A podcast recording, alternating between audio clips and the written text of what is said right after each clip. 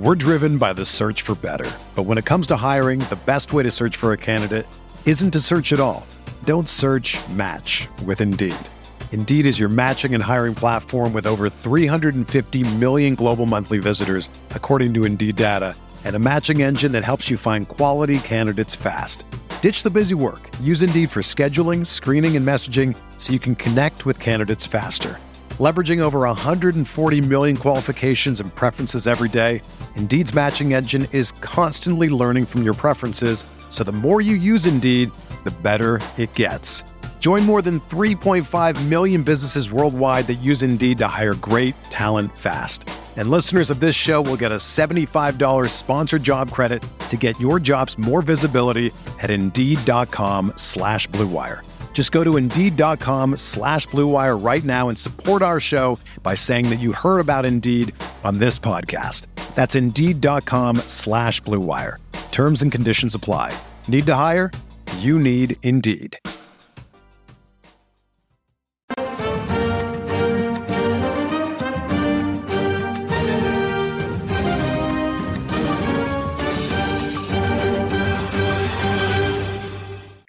Good evening, everyone, and welcome to the RotoWire Soccer DFS show.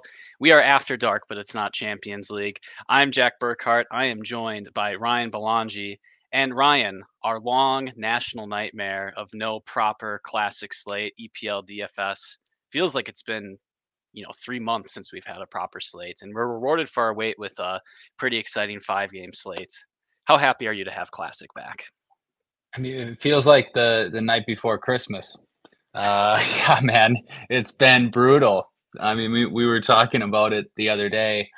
Uh, yeah, it feels like forever. We've had some of these FA Cup slates or whatever else, African Cup of Nations. I know you're grinding Liga MX, but I mean, come on, we're starved for some action.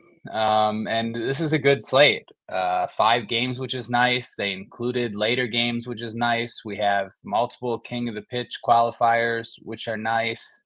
And the slate, uh, I don't think it's that straightforward, which is nice. You know, we don't have City as a big favorite, which is nice. Uh, we don't have Chelsea on here, which is nice for me. So yeah, I mean, a lot to be happy about with this slate. Actually, I'm excited. Yeah, there really aren't a lot of these uh, boogeyman teams that we hate. I'm very happy to not see Chelsea, though my nemesis Douglas Luiz is on this slate. Fortunately, a bit uh, expensive, so I hope he doesn't send me to the torture chamber quite in this one. But um, Ryan, we can just start breaking into the slate. There's no extreme favorites, so um, I, I'm going to bury the lead here, Ryan. I think it's acceptable if both Eze and Olise start for Crystal Palace. I could imagine people not even playing Bukayo, you know, going no Arsenal in cash games. I think it's viable, but I mean, Saka is going to be one of the top plays. Um, but we'll get more into the plays later. Arsenal are the biggest favorites, but they're not huge favorites. They have a 2.1 implied goal total. It doesn't really eclipse the other teams. It's about 0.4 more than Crystal Palace, 0.3 more than Brighton, and 0.3 more than Aston Villa. That total seems a little high against uh, Newcastle, but we can talk about that. But yeah, Arsenal are the biggest favorites, about 70% to win. And then you have good matchups. So it's about 60% to win for Crystal Palace at home against Sheffield. It's going to be one of the best spots. And we have great floor plays on Crystal Palace. Brighton are favorites on the road at Luton Town. So maybe that's a bit of an open game. And that's evidenced by the somewhat high total. Villa hosting Newcastle. That should be a pretty interesting game. I know Newcastle struggled. A bit surprised to see them kind of lower underdogs. And then we kind of have a junk matchup between Fulham and Everton. It has a lower total. Uh, maybe there are some good plays there, but that's definitely not the most exciting match of the slate. Maybe that makes it good. I don't know, Ryan. What stuck out to you when you were looking at these games? Um, yeah, the last game you mentioned, I think that'll go overlooked. Fulham, Everton with the lowest total, and just with all the other games, so maybe that's in tournament consideration. I think the Villa Newcastle game probably goes overlooked for tournaments just because it's the last game and it's already kind of tough uh, to play that game. And just like, you know, people have their lineup set, you know, after the Palace lineup comes out and you only have 15 minutes before lock. Just, yeah, it's interesting to see Villa with that total and Newcastle that big of a dog. Um, I think in the reverse fixture, Aston Villa went to Newcastle and put five on them, one five to one, just just uh, ran rampant, I believe. Um, and that that game was just like wild from the start. And maybe that has something to do with these odds with Villa back at home now. I mean, Villa's been playing really well. Um, yeah, I think I mean, the the Olise news is, you know, probably the most important on this slate. Um, we don't have him in the projected lineup. I've seen other places don't have him projected, but I don't know. I can see him. I could see him starting. Um, yeah, and then just I think Brighton probably goes a little bit overlooked because you'll have people on uh, Arsenal and Palace, and yeah, so Brighton will probably go overlooked in tournaments. Good spot against Luton, and then from a player's perspective, you mentioned yeah, fading Arsenal. I think like from a cash game perspective, Saka is probably the only one you're considering. Um, but yeah, if if both Palace guys start, maybe you don't need Saka. Maybe you can fit all three. And then, you know, what do you do with Pascal Gross in a pretty good spot? You know, people are up and down on Gross. Sometimes he's the best. Sometimes he's unfadable. Sometimes you don't even mention him on a slate like this, and he scores 28 floor points or something. So I don't know. It's an interesting slate. I, agree. I think it's really interesting. So first thing on Olise, about two weeks ago, Hodgson was saying it would take about two matches for Olise to come back. And then most recently, so this is today, we have a blurb on rotowire.com. You should subscribe, by the way.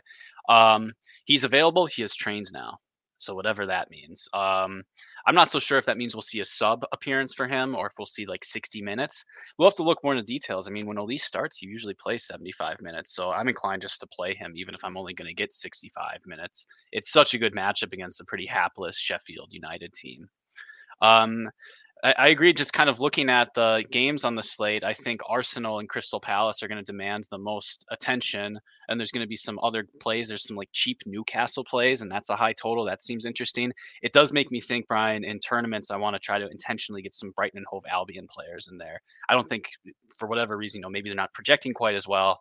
Um, I have a spreadsheet I'm trying to work with, and they're just a little bit lower. But I mean, we know the ceilings on Brighton and Hove Albion players are absolutely huge, and I think we might get some discounted ownership. So I totally co-sign that take. Hopefully, we don't steam it too much. Um, yeah, it's pretty exciting stuff going into it.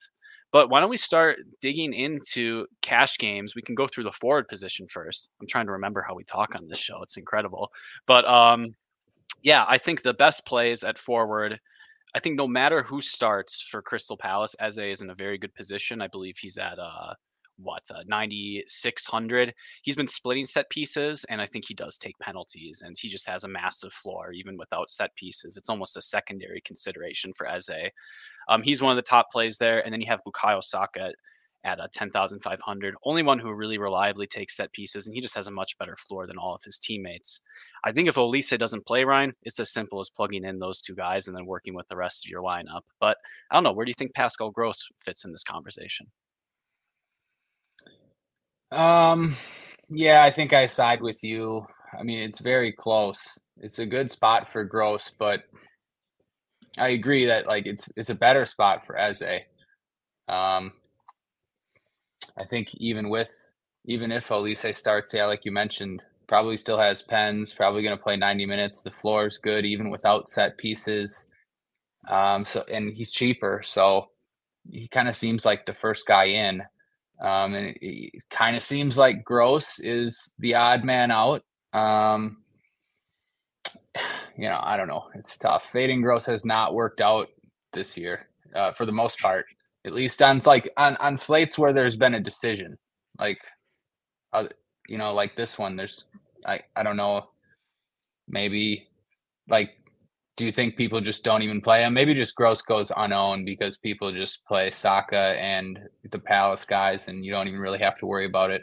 Yeah, I think in like the twenty-five dollar double ups, I think it's going to be like eighty percent Saka. If if Olise doesn't play, I think people are going to prefer Saka and Eze just uh, because they play a little bit more forward.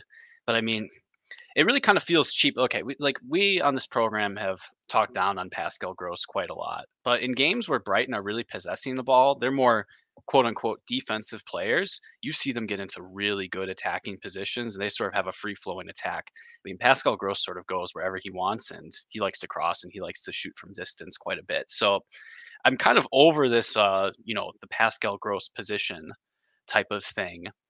Um, you know, if he's taking a monopoly of set pieces, which might not be guaranteed, right? We have a recent match where he split with Estupiñán, I know that didn't necessarily happen in Cup. I got five uh, set pieces for Gross and five for Estupiñán in their last Premier League game. Maybe that's enough just to take people off and just side with Saka and Eze, who are a little bit more consistent in open play. But I mean, man, I mean, it it always feels bad to fade Pascal Gross, but um, maybe that's the move in tournaments to maybe lean into. You know, he has a big ceiling, has a big floor, and if he scores a goal on top of that, you're looking at a player who can score 30 points. And how many players are really capable of that on the slate? Uh, yeah, you hit on like two two important points that that uh, I guess I'm factoring in the most. Um, one, yeah, Estupiñán split the sets in the last Premier League game. Would you say it was six and six? Five and five. Five and five, and then um, he took two in the cup uh last week and gross took one so i mean i guess you could say like an even split the last two games and that just kind of takes you off gross for cash games, you know. But I agree with what you said about the position thing. Like, I think we were just, or at least I was just wrong for a while, um, sort of downgrading him based on his perceived position. Like, yeah, he plays everywhere, especially in like good matchups like this. Um, you know, it's been notable, and they talk about it during matches. Like he has a license to roam anywhere, like unlike few players have.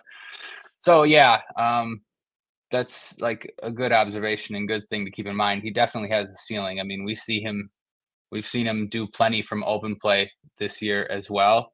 Um, but yeah, the fact that he's not like taking a monopoly of set pieces with this Estupiñán there has has got to rule him out for for cash games yeah, I think the monopoly of set pieces had sort of impacted that he's had some better floor performances. You know, gives him a couple like you know three points extra or something. If that's diluted a little bit, I feel like it makes it easier to go with uh you know the more forward, the def the certainly more forward players in Eze and Saka who also have a track record of massive floors. I mean, you know, we, we're just talking about in a vacuum. Ooh, fading gross feels bad, but fading gross involves, but playing gross involves fading one of Eze and Saka, which, you know, I'm just going to pick the lesser of the evils in that case yeah, I think those are the two expensive options. I don't think you can jam three really expensive options. It's just not much value, and you wouldn't have enough to spend at defender.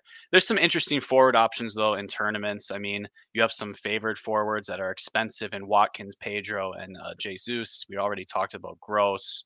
There's going to be some other plays as well. Ryan, I kind of think there's a lot of cheap options to be playing in one of our forward spots, especially with some dual midfield eligibility. So some cheap forwards for tournaments, which look good. Isak is really cheap. I mean, Danny Welbeck is cheap for the good total in a matchup, and so are the Crystal Palace forwards. But looking at some of these guys with midfield eligibility, I was a bit surprised. Um, I think Anthony Gordon, he's really cheap, isn't he? Like, how expensive is Anthony Gordon? I'm going to check my sheet. He's 59. That feels pretty cheap. You got 4,500 for Miguel Almiron, which doesn't. I mean, normally he's priced about 2,000 more than that. Um, and then Ogbene on Luton Town, he has a pretty big floor at 4,800 as well the spend downish range at forward, maybe even use some of these guys in the midfield spot from a cash game point of view. They seem like pretty good value because I think they're just better than the midfield only options. What do you think about some of the value, the cheaper options that are salary relief? Um, I think Ogbene seems like the best one. Uh, you know, I don't want to steal your thunder, but isn't he isn't he popping in in your projections? I, I wanted to ask you: is, is this uh, is this the first slate, first Premier League slate where where you're using your own projections? Yeah, I uh, started. I got I got bored over the period, so I just uh, I was inspired by our friend of the show, Basil Nabi. I mean, the way he approached is like uh, it doesn't have to be perfect; just do something straightforward. So I thought, let's do a couple straightforward things that I could do. I learned a little bit of Excel. I learned how to import sheets and stuff it's really not basic and i have everything i put out requires a heavy dose of uh, context but even when i add a little bit of context like luton are almost always underdogs when they play and ogbene over his last 10 matches he's averaging a floor of around 8 at 4800 and we've seen him put up some pretty big games i don't know do you think uh, luton can bother Brighton, or do you think Brighton are just going to suffocate in terms of possession? It is Brighton against Luton, right? All right, very good. But do yeah, you think that Ogbene yeah. could get a floor against Brighton? That's kind of the big question. If the matchup is prohibitive, then you know you just kind of have to say, "I know better." It's tough. Um, yeah, it, it's tough. I guess I, I I think for forty eight hundred, he seems underpriced, but um, I guess like some some sometimes Brighton just sometimes Brighton dominate games and sometimes they don't. Like we've seen them allow plenty of goals too. So I think that's the part that just makes it okay for me. Like he's cheap and we've seen Brighton concede goals. I worry about like the floor a little because I don't think Luton will have too much possession. And I do think it's probably a pretty tough matchup on Estupiñán's side. Um, I guess we'll have to see how that see how that goes. I don't know, but yeah, I do like it for 4,800 for sure. Um, and I think um, I think your projections are like a good idea, by the way. And what what Basil said was spot on. Like he, nobody can like do it perfectly. It's impossible, you know. So that's not really what you're looking for, anyways. Um, the Newcastle guys, yeah, they're cheap. DraftKings is, you know, you mentioned the prices on Newcastle all around. Um, Villa has kept three straight clean sheets. Um, clean sheet against Arsenal, clean sheet against City. I didn't include those. Those like five clean sheets in their last like eight games or or something like that.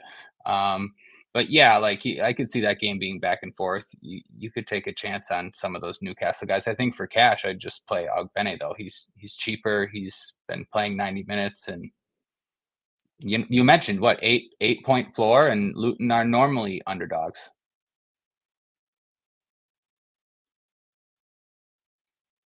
Sorry, I was on mute. I feel like you want to make an adjustment for matchups, right? You can always say, "Oh, what's the matchup?" But like roughly on average, Luton are pretty big underdogs in every match, and Ogbene still puts up decent numbers. So I think uh, this isn't prohibitively worse than other matchups. You know, like Brighton are a tough matchup, and maybe he should be dinged a little bit. And if you do, then I think there all are alternative options. But Ogbene seems like a decent a decent shout in this spot, and I don't know. Maybe I'll lean into my numbers, and then you can hear me cry about it on Twitter uh, tomorrow evening.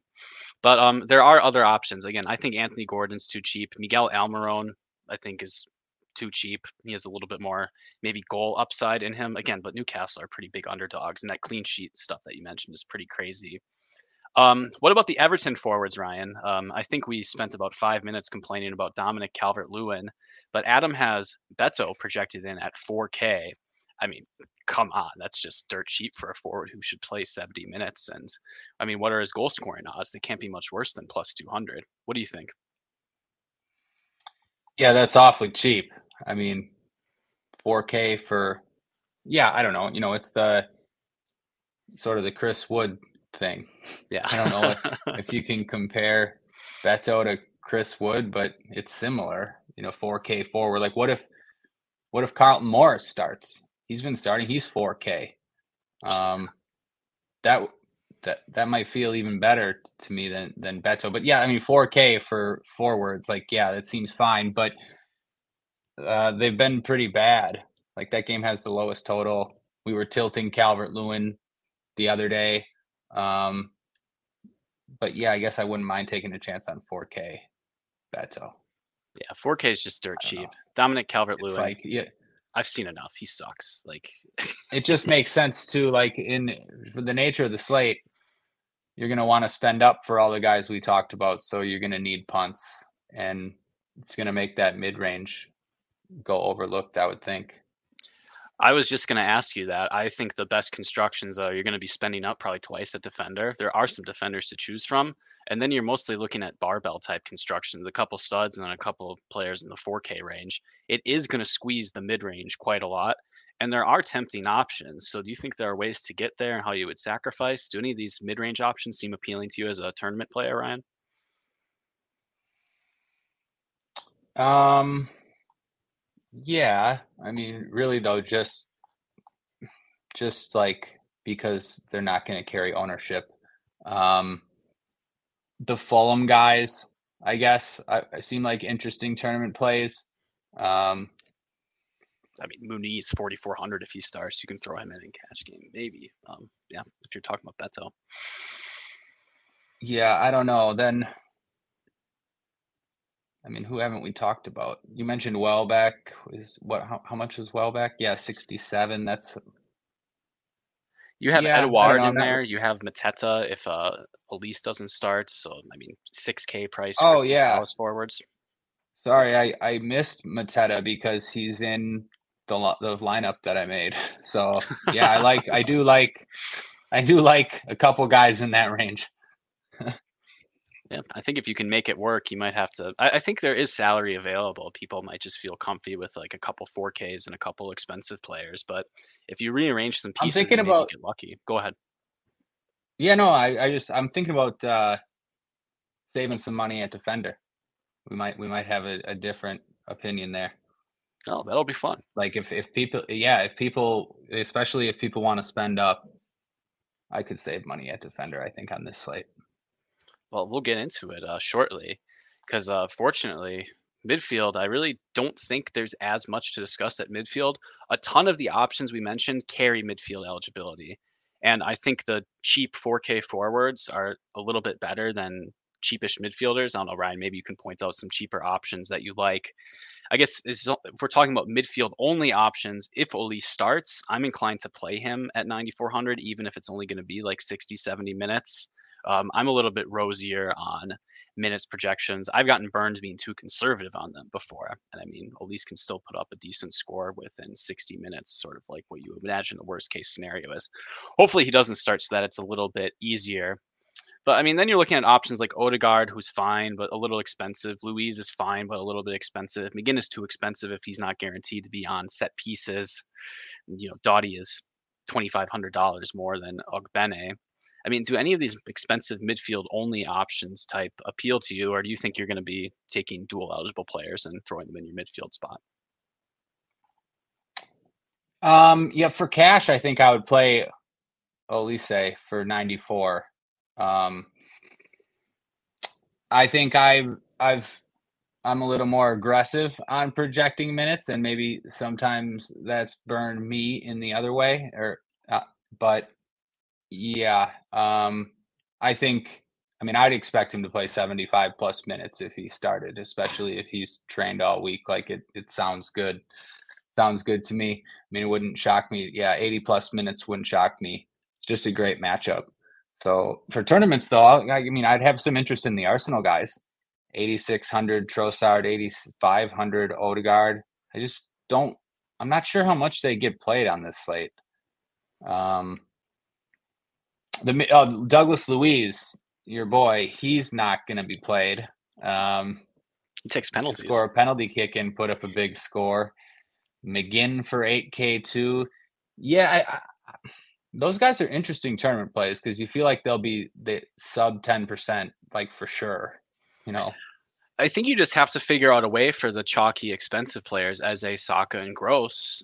You have to imagine if they don't go nuclear, the guys that we're talking about who are a little cheaper and who are definitely worse plays, like, oh, I don't want to play, you know, Odegaard instead of Saka necessarily. But these are guys who, realistic enough of the time, I think, in top-heavy GPP formats, can beat these players. I mean, we're talking about a 700-person, five-dollar king of the pitch this week. So I think maybe just launching into it and clicking, uh, all right, as a Saka and then optimize. I think that's kind of a that's going to be the way that a lot of people play. And I think if you're brave to pivot off the chalk and maybe you know save 2k here and then spend up for a mid-price guy somewhere else, I think that might be a good way to tackle certain tournament formats. I mean, you're going to get screwed a lot of the times, right? Because I mean, it's easy to imagine Saka and Eze just going nuclear. But given how I think ownership's going to work out, just talking from it with you, it's got to be considered at least.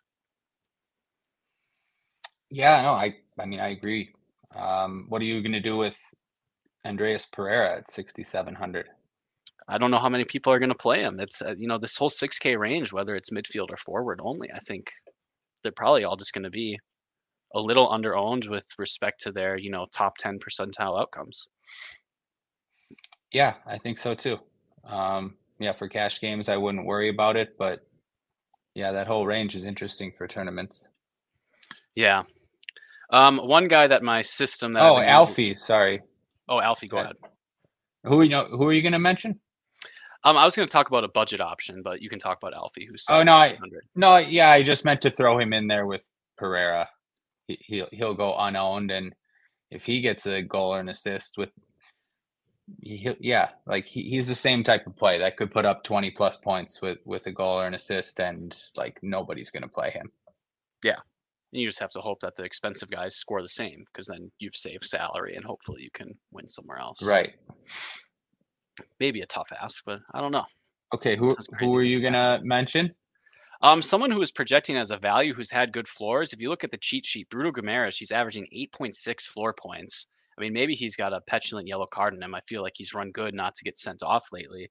But this is a player who's back to maybe, you know, last year towards the end of the year, he wasn't shooting as much, and I was a little frustrated. I remember thinking this. I'm like, I used to be able to play Bruno in a showdown, you know, as a cheap flex play because I thought he could get up to seven points.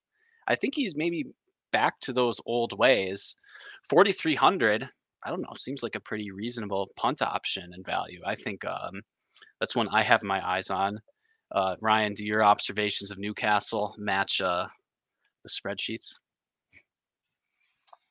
Yeah, um, I think it's a tough spot, but uh, just on the slate, they're the value. Even like like Miley for thirty five hundred, Longstaff is thirty seven hundred. Like so, Those and then as well, yeah. Bruno at forty, like all of them, right? And Newcastle have injuries a, a lot of injuries actually with Joelinton out, Willock, Tonali.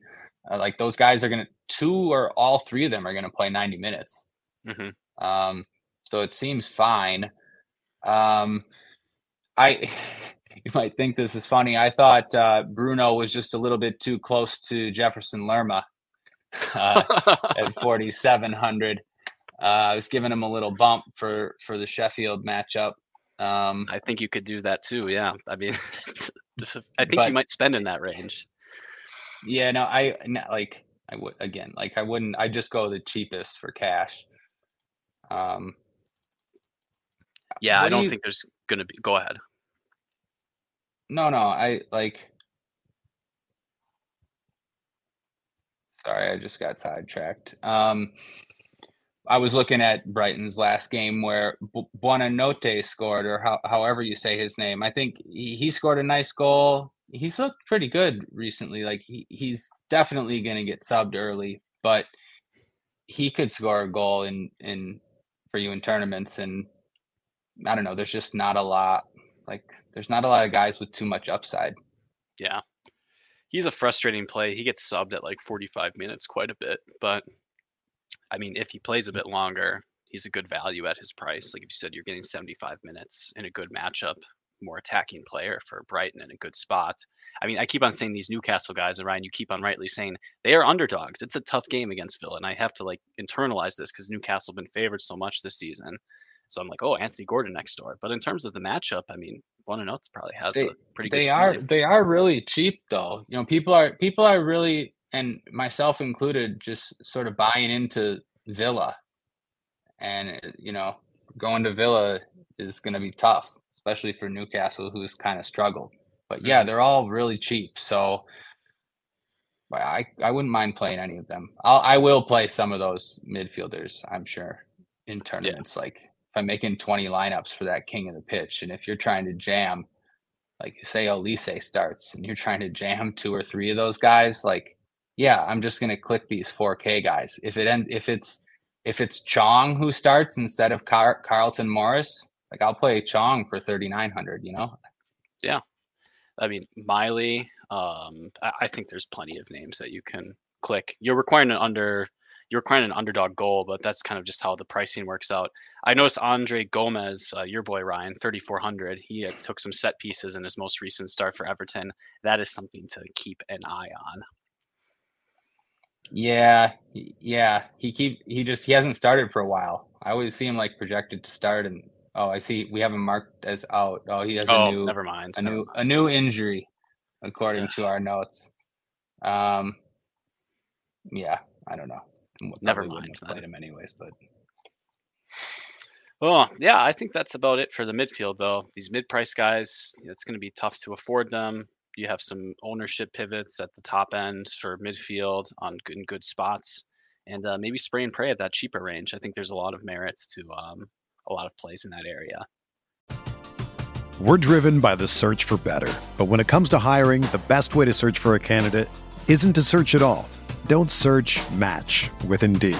Indeed is your matching and hiring platform with over 350 million global monthly visitors, according to Indeed data, and a matching engine that helps you find quality candidates fast.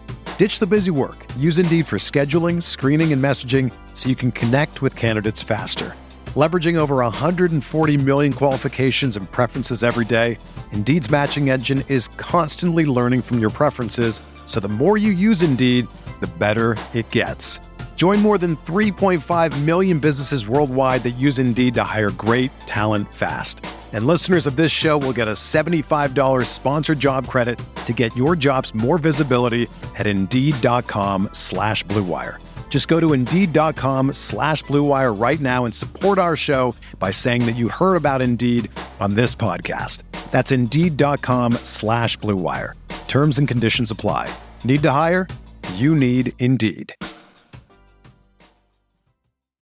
When you need mealtime inspiration, it's worth shopping Kroger, where you'll find over 30,000 mouthwatering choices that excite your inner foodie. And no matter what tasty choice you make, you'll enjoy our everyday low prices, plus extra ways to save, like digital coupons worth over $600 each week. You can also save up to $1 off per gallon at the pump with fuel points. More savings and more inspiring flavors make shopping Kroger worth it every time. Kroger, fresh for everyone. Fuel restrictions apply.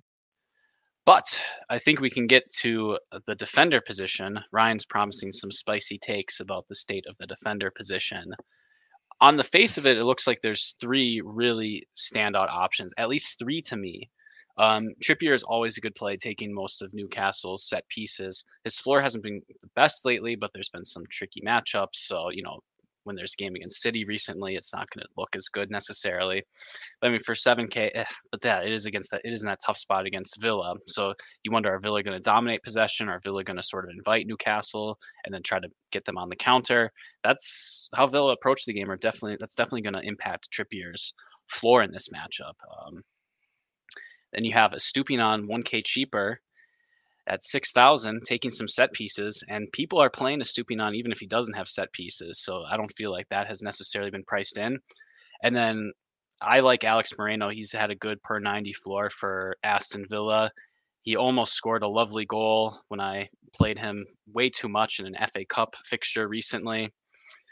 I, I think Moreno is a really good play. And Ryan, my temptation, at least in tournaments, is just to say, well, let's just assume Villa kind of choke Newcastle a little bit Estupiñán and Moreno can keep up with a good Trippier performance and you save some money. I don't know. How do you see the defender position? No, I, I see it similarly. Um, I I want to wait and see on Brighton's formation. Um, they've like they've been all over the place recently. Like where Estupiñán, he played in a back three a couple games ago, but he played on the wing most recently. Um, so yeah, obviously now he's taking a couple set pieces. He looks like a pretty good play. Um, I just my my initial reaction is that I, or, er, you know, when I opened the slate and was looking at everything, was that I could fade Trippier just because there was other decent defenders for cheaper, and you know he's it hasn't gone great for Trippier lately, even from from DFS wise, and it's just a tough matchup. I like your take about Moreno. I mean, you've been right about Moreno. Um, unlucky not to get that goal uh, on that last slate, but that's a direct matchup. Moreno up against Trippier. Um, but yeah, I think that makes a lot of sense to save some money. Maybe Villa are the dominant team. Moreno gets an assist. You know, yeah, I, I think you can fade Trippier in tournaments. Um, again, uh, Estupiñán I might rank him number one if if it looks like if he's on the wing for sure. Then I then I don't then I'm probably not going to fade him. It's just you, you, can't now that he's taking some set pieces. In my opinion, um, I thought Jedi Robinson for 4900 was a pretty good play. So I yeah. I thought maybe I could save 2100 going from Trippier to him. I mean, seems to have an eight nine point floor when you know Fulham are in decent spots at home or neutral spots at home. Um, so yeah, I don't know. I don't see it too differently than you. I just thought that maybe that I I wouldn't have a problem fading Trippier. I even might be able to convince myself on some cheaper plays even.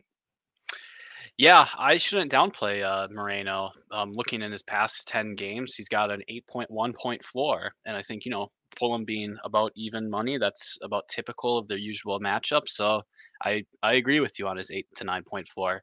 He does so much damage, especially when I don't play him, because that's the only time I notice it. But he can be crossing a ton and it could be a it could be a pretty good matchup at least for the fullbacks in that full match. So yeah, Moreno much cheaper than Trippier. He's not going to project like Trippier, but I mean, come on, that's a pretty good play.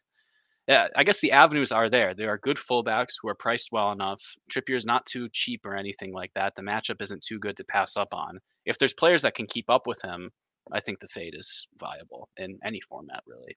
We'll just have to see how the lineups look and how the formations look. Yep. Um, I'll so cheaper. It's just worth mentioning that I'm not sure that they're going to continue this, but Palace have played wingbacks the last two games, um, and one of them was against Arsenal, where you know, they were going to be just get dominated the whole game and might have done that just to try to absorb some of the pressure. But I think they did it in the game before that as well. And I mean, uh, Mitchell's 3,500. I mean, part of it is the matchup. I don't like to play these Palace guys, but the mat, mat, home matchup with Sheffield's pretty good. 3,500 Mitchell. I don't know. I'll, I'll, I'll, keep an eye on that. Who is the other wing back? If it's Mitchell and um, Clyne, they're Clyne? the same price. Okay, yeah. Mitchell's, just, Mitchell's just. Option. Yeah, I, I would think so. Um, some other plays that look decent who have like been played a decent amount lately, even in like these FA Cup slates. Vitaly Mykolenko has been starting to get a floor lately. I think there was like one pivotal slate where I was like, should I play Mykolenko? And then I looked back and he wasn't flooring. And ever since then, I think he scored a goal that slate. He's been a bit more active going forward. At 4,000, about a six point floor last 10 matches. It seems like there's some value to mine at the defender position, like you said. Um, do any other cheap options stand out to you, Ryan? Um, well, I would. I'm just is we have Nuno Tavares projected, but is he isn't is he still an Arsenal player? No, Nottingham Forest. Like it's the revenge game. Right, I know, but I didn't think he could play. Oh, he's on loan loaned, from Arsenal. I thought he was loaned. Maybe I guess I'm wrong. Okay. How long has he been on the um, Arsenal books then? It's been a while since Nuno Tavares. I think those are back in the day when like Dele Alli was still scoring on Arsenal. So, I mean, if I remember well, I swear he's. It's. I think he's still on Arsenal. I'm pretty sure, but um, I'll let, I'll let so you figure means, that out. Um, we got George here in the but, chat. Uh, finally, a real just, slate. Oh, sorry, Ryan. Go ahead. No, seriously, finally a real slate. Um, but no, no, he he's been taking corners. That's why thirty one hundred. I mean, against Arsenal, I don't. Again, I I don't just don't think he's going to play, so shouldn't even talk about him. And I guess probably wouldn't play him against Arsenal anyways. I don't know. Who are you talking about? Uh, um, who looks a little defenders? bit cheaper? Um, Nathan Patterson, yeah. thirty two hundred for Everton. If you just need salary, I mean, you're talking about using oh, yeah. like a three K a Lewis Smiley. Maybe I'd rather play a Nathan Patterson. Hell, I might even rather play like a John Paul Van Hecke. You know, he's someone who gets some shots, sometimes gets them on target. He's shown a decent uh, floor, and it's a you know for a center back, but I mean it's a little bit noticeably better than other center backs. So he seems underpriced at 3,300. Um, yeah, I think it was mostly uh, Patterson and him that were sticking out to me as good two good value options if you want to spend way down. Is so Van Hecke's just a better play than Lewis Dunk now. Is that is that where we oh, are? I forgot about Lewis Dunk. No, no, no. Lewis Dunk I mean, is just they're both they're both the same price. They're both thirty three hundred. Wow. Yeah, there's Lewis Dunk just taking direct free kicks sometimes.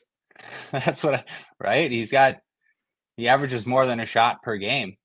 I mean, we we've seen him score plenty of goals. Yeah, I I missed Patterson. Patterson would be better than uh, Nuno Tavares.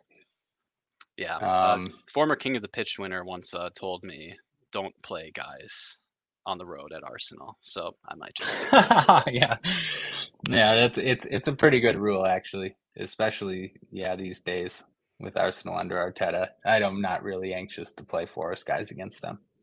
Yeah.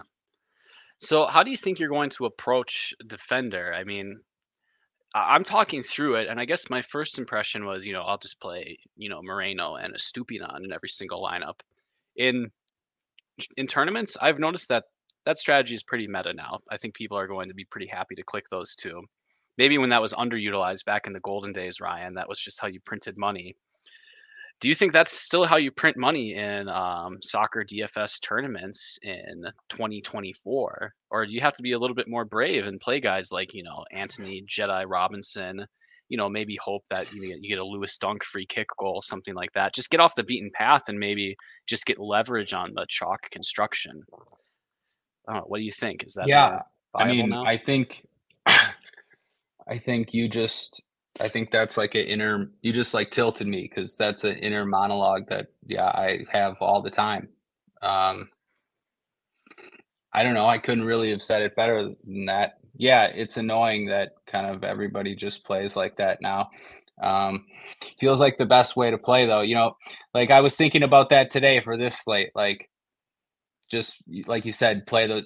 You said Estupiñán and Moreno, even Trippier and Moreno. Like, it the simplest way to explain it was like you just always play the defenders who are going to score the most points because you can just make up those points somewhere else. Like so why wouldn't you just like cuz you're good enough to make up these points other places, you know? You you you know especially if you know a little ball. Um, then why wouldn't you take the guaranteed most points at a certain position because you're going to be able to figure it out somewhere else. So I still you know that's still the way I like to approach slates because it seems like that's how you score the most amount of fantasy points the most often. I don't know if that's how you win slates the most often anymore. Um, yeah, it's sort of depressing. You, you like sent me into a little mini depressive spiral thinking about that it's just not as uh, you can't it's just not as easy to crush anymore. You're right. I don't know. Everybody does that. So yeah sorry. I went off on a tangent but yeah it has me wanting to just fade trippier try to find 10 points from jedi try to you know get an assist uh you know one of my palace guys gets an assist from the palace fullback you know shit like that where that never happens and you just lose to Trippier's 15 point floors to, you know, because I'm the one that tries to get different. And then you just, you know, you should have played the defense, you know, you know what I'm saying. Yeah, I know what you're saying. I mean, you just open up tournaments and like sometimes like on these slates, you see like two expensive defenders and in tournament formats, they're both like 60%. So everyone's just clicking and then building out the other six spots. But um, maybe there's a bit of an NBA DFS phenomena. Maybe that's too little, and you just keep uh, you just dare the field to pivot off. It's tough to know. I mean, I it's beyond my abilities to know. You know, I've been trying to do it more. I, I I find I find myself trying to fade chalk and defender chalk more so than I ever have, and it, it definitely results in more variance. Yeah, you know, it feels pretty stupid when you get it wrong too. Like you know, yeah. just because it's it's the best strategy in a vacuum. So yeah. to go away from it, you know. Yeah, eh, I, it's maybe a bit similar to like some of my showdown struggles recently. I'm sorry, this isn't about the slate, but you know, in showdown, I was just jamming a ton of one zero construction. You know, the one zero wasn't quite hitting, so I'm like, okay, I'm not gonna win.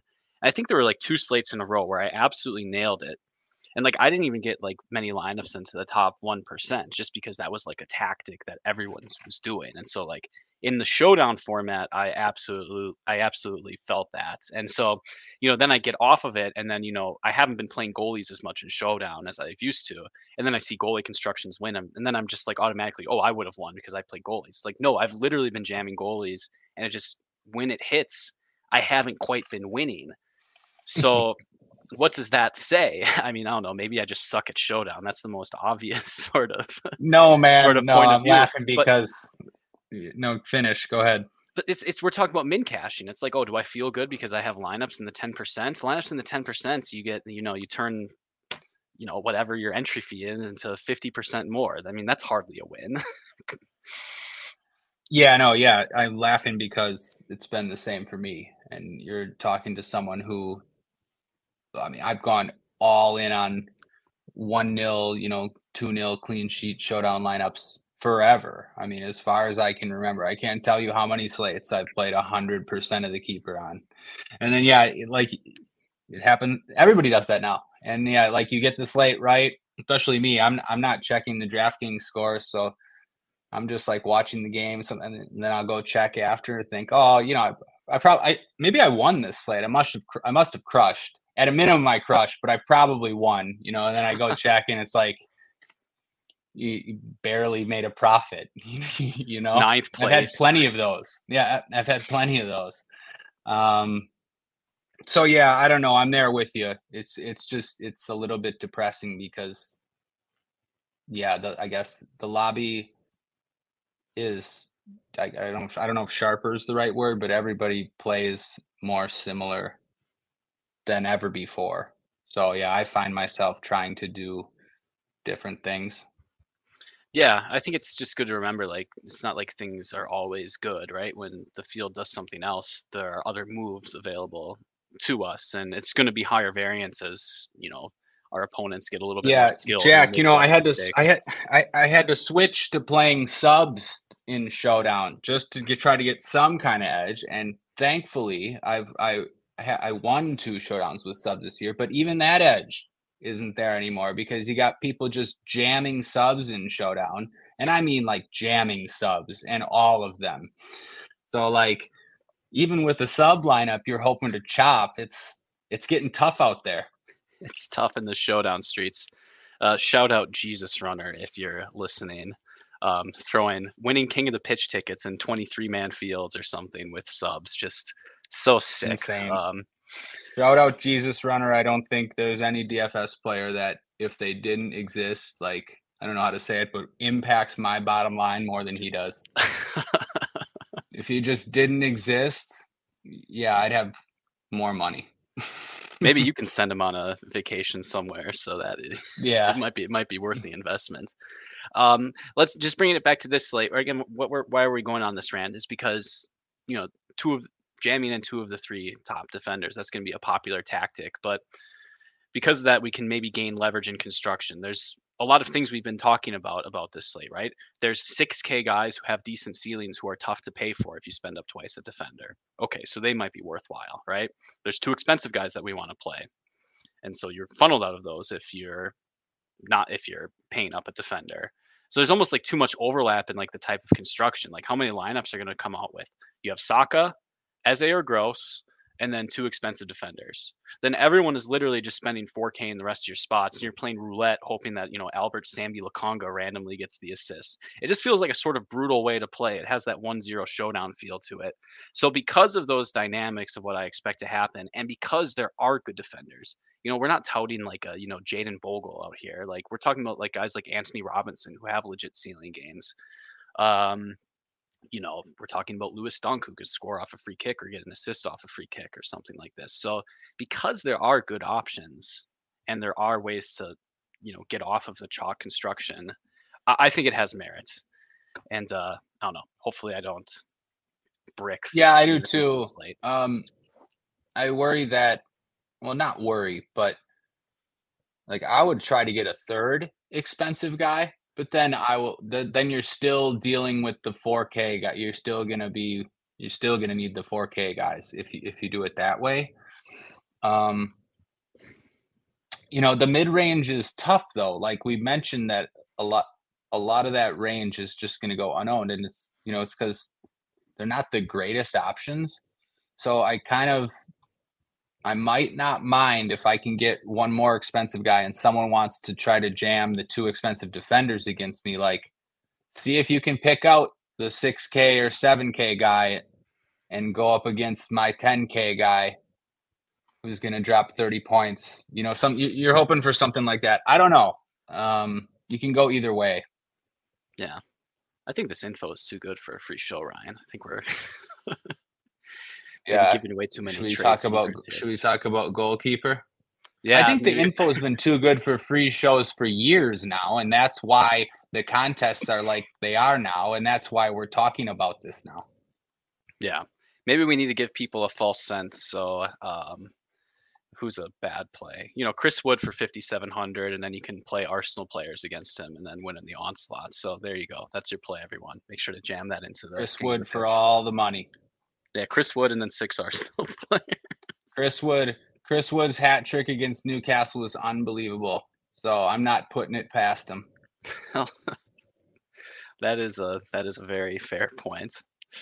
Um, yeah, the disdain that you had for talking about goalkeeper Ryan, that was uh, something else. But we have a lovely new feature on the cheat sheet. Goalie stats have been missing for a long while. And I don't know. I basically wrote a goalkeeper article that says almost nothing matters except for win odds. But um, if you want to kind of look a little bit, you know, get into the micro issues, and I think there's an edge to be gained there about how your goalkeepers play. We have all of the stuff you could want. We got accurate passes, we have saves, inside and outside the box saves. That's actually a very interesting statistic. And then we have floor. I believe floor includes wins. I think we talked to Adam about that, but we have to double check that. Uh, Robin Olsen's floor is not 45 points. Well, this is a beta feature right now. But um, I don't know, Ryan. I was looking at goalkeeper. I was leaning towards spending down. Um, you know, I keep on talking about these Luton guys. You know, maybe Kaminski is a decent goalkeeper. You can play. I, I don't know. I mean, all these clean sheets. Emi Martinez seems like a pretty decent deal at 5,100. Who looks decent at goalkeeper to you, Ryan? Um, I was thinking of spending down. Uh, yeah, Emi Emi looks okay, like for for tournaments. Um, but in general, I was thinking of spending down. I don't know. Like I've tried getting the Arsenal clean sheet, and it never seems to work out. And I'm just not gonna pay uh, fifty nine hundred for them on the road. I just I just don't do it. Maybe maybe I'll play. I would play Palace. I would play the Palace keeper if I spent up for any of them. I'm not going to play Brighton keeper on the road. I mean tournaments maybe, but I guess are, are we just talking about cash games? Uh, we're just talking about um, anything. I mean, in cash games, just, anything. I mean, I'm spending down. down. Yeah, for sure. Right, like for sure, spend down in cash games. At least that's what I think. Um, I don't know. If I wanted to spend up, I don't mind Henderson, I guess, but I think I'll be spending like Emi and below pretty much for all my lineups. Like yeah. Jack, if I if I'm if I like I think if if I'm gonna fade one of those defenders, I'm not gonna just I don't think I'm gonna waste that money to spend up at keeper on a on a on a five game slate. You know, you're kind of defeating the purpose. There's too many good plays at five and six K range you, that are. You need to milk all the money out of the slate. Yeah, like if you're gonna do it that way, at least that's how I feel. You know, there should be an upset somewhere in here. Um, you know, good luck finding it, but you know, we're talking in, about in five like, teams. In, Go ahead. I do think in, in smaller field stuff, I, I think there's merit to spending up, but like in the in the main GPP and the king of the pitch, uh, uh, five dollar, I'll be just playing a lot of these cheaper keepers. Yeah, I mean, you know, decent chance that you know one of Leno or Pickford, they're affordable. You know, either of them could get win clean sheet. Maybe that happens enough. They're worth going at. Um, you know, not confident about Matt Turner, but you know, there are certain circumstances where Kaminski has good performances. You know, you don't necessarily need a win in these cases. You just need uh, two goals conceded and uh, maybe one goal conceded and six saves. And look, you have a cheap guy who put up eight points, and that that might be good enough as long as no other goalkeeper goes thermonuclear, which uh, that often happens on one of these. But maybe you land on the guy who does go thermonuclear in that case. Um, yeah, I think the money is worth being milked in, in this case. I think you want to get up to more expensive players, especially if it upgrades like a 4K outfielder. Yeah, I agree. Oh, well, I think we've talked quite a few angles. I mean, it's a big slate. First time back. We even got about a 10 minutes uh, whining session about the state of the lobby in. So, all in a good day's work, Ryan. I don't know. Do you have anything else for the people before we sign off? Yeah, I mean, I just sort of felt like I was rambling about nonsense the, most of the podcast, but you know, it's good good to be back. Excited to watch the games tomorrow. I'll tell you what the my uh, partner in Rocket League. We say the first one doesn't count. So this is the first one of 2024. This is our warm up show. We won't be saying um or like. You know, no interrupting each other. We're just gonna be spitting fire. going forward. Yeah, um, you know, I guess we didn't touch like too much on specific GPP stuff. I don't know. Maybe we did. No, we didn't mention Villa at all. I really, I kind of noticed that. Well, mm. you know, we glossed over the midfielders, but like the forwards. Um, I, I don't. We don't have Diaby projected to start, but he's the only cheap one. He's interesting, but uh, no one's going to play like Ollie Watkins or. And I just uh, Villa scored five goals on Newcastle last time. I don't know. Worth mentioning.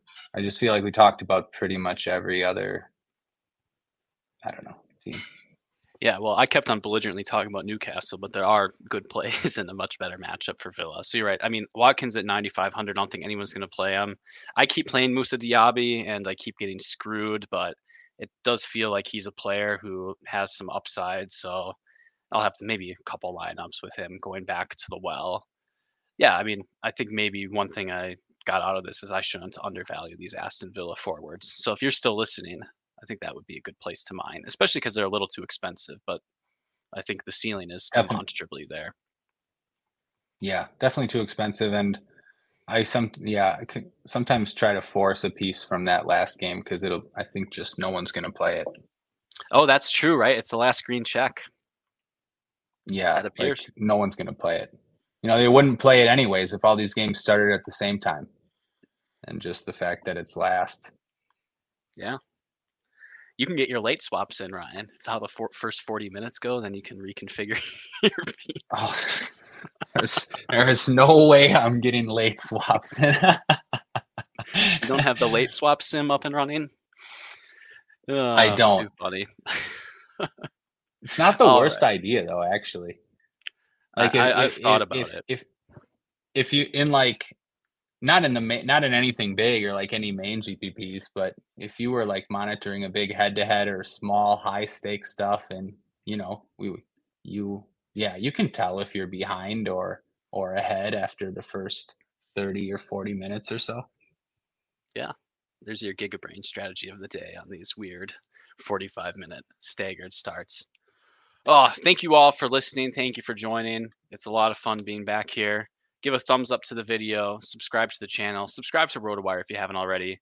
This stuff's way too cheap, so it would be lovely if you uh, hopped on and joined and hopped in our Discord, play some League MX and chop it up with us. But on behalf of myself and Ryan, good luck everyone, except in that King of the Pitch contest. I would like to win it.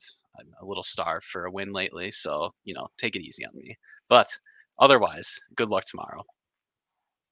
Thanks, Jack. Good luck, everybody.